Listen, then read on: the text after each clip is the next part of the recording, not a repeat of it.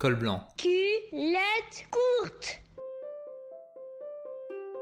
Charles Becbédé est entrepreneur et élu de Paris. Entre l'enfant et l'homme qu'il est devenu, on découvre l'astronomie, les livres et la science, mais aussi l'indéfectible envie de construire. Col blanc, culotte courte, ça commence maintenant.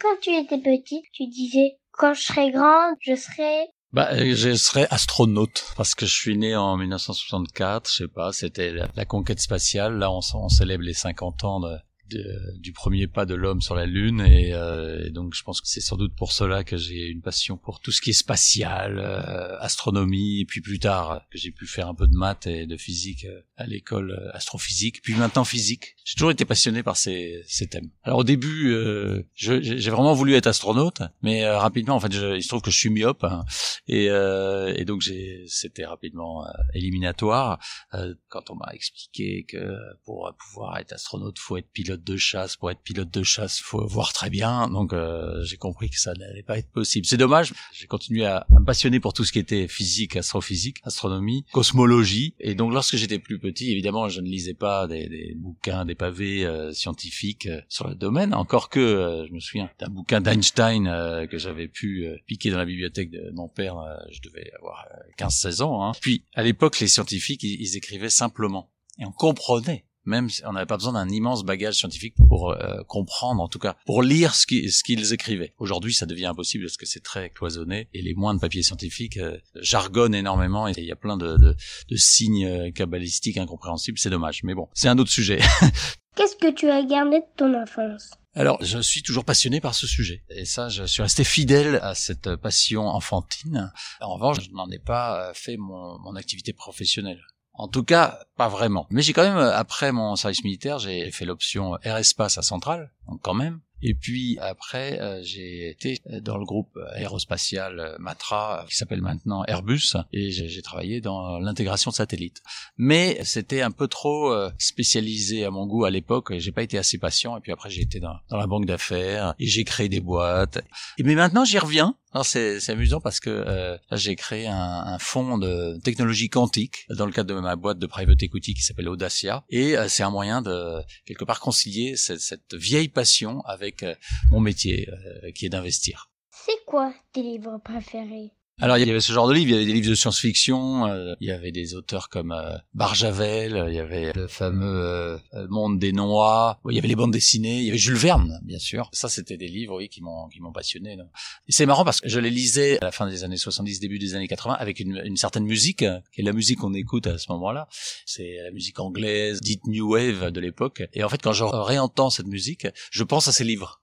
Et tu travaillais bien à l'école? Ouais, pas mal. Euh, j'étais assez bon en maths, mais pas dans toutes les matières. Puis j'étais quand même un peu fêtard, donc euh, je, je me contentais, disons, d'être euh, dans les, les, dix premiers, sans vouloir toujours la première place.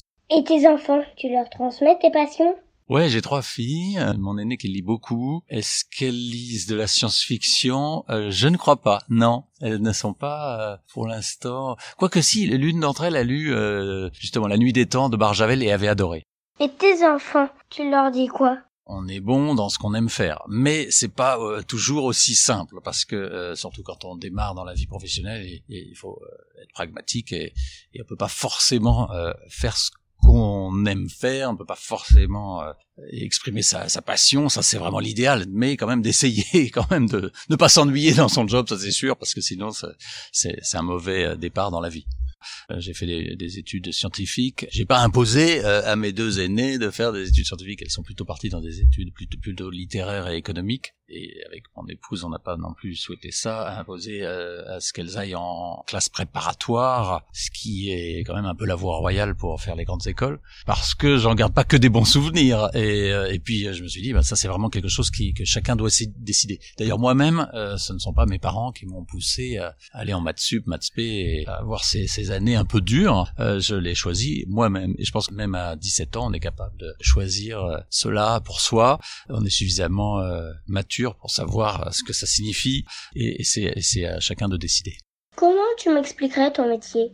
Bon bah là aujourd'hui, je suis investisseur, mais c'est une forme d'investissement très euh, intrusive puisque nous co-créons des entreprises. Nous avons parfois des idées de, de boîtes, de business model, et on va co-créer des boîtes avec des entrepreneurs qu'on va parfois trouver nous-mêmes et qui vont être les CEO de ces entreprises. C'est euh, c'est de l'investissement euh, entrepreneurial, une société que l'on crée et, et qui est animé euh, par euh, une équipe que qu'on va sélectionner.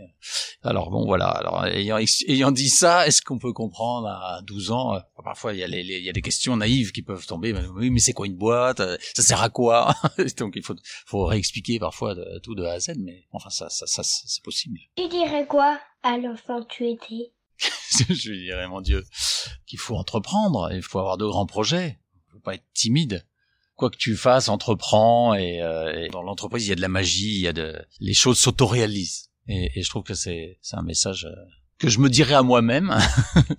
euh, bon bah parce que peut-être j'aurais pu, pu le faire plus tôt, peut-être rester euh, trois quatre ans de trop dans les grands groupes où j'ai un peu perdu mon temps, mais bon.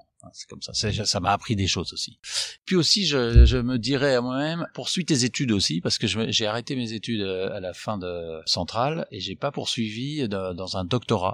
Or en fait, j'aurais beaucoup aimé faire ça. Je m'en suis rendu compte après, mais j'avais envie de, j'en avais marre des études, j'avais envie de travailler. Ce qui est dommage, c'est qu'on puisse pas d'ailleurs, après une première phase d'expérience professionnelle, faire un, un doctorat euh, dans les domaines scientifiques, parce que c'est possible dans le business. On fait les fameuses euh, MBA mais c'est beaucoup plus rare, voire impossible, dans le domaine scientifique, et c'est bien dommage.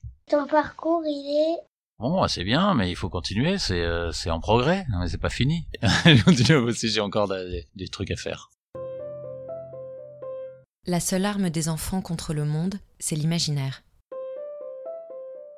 Col blanc, culotte courte revient très vite. Un podcast en derby.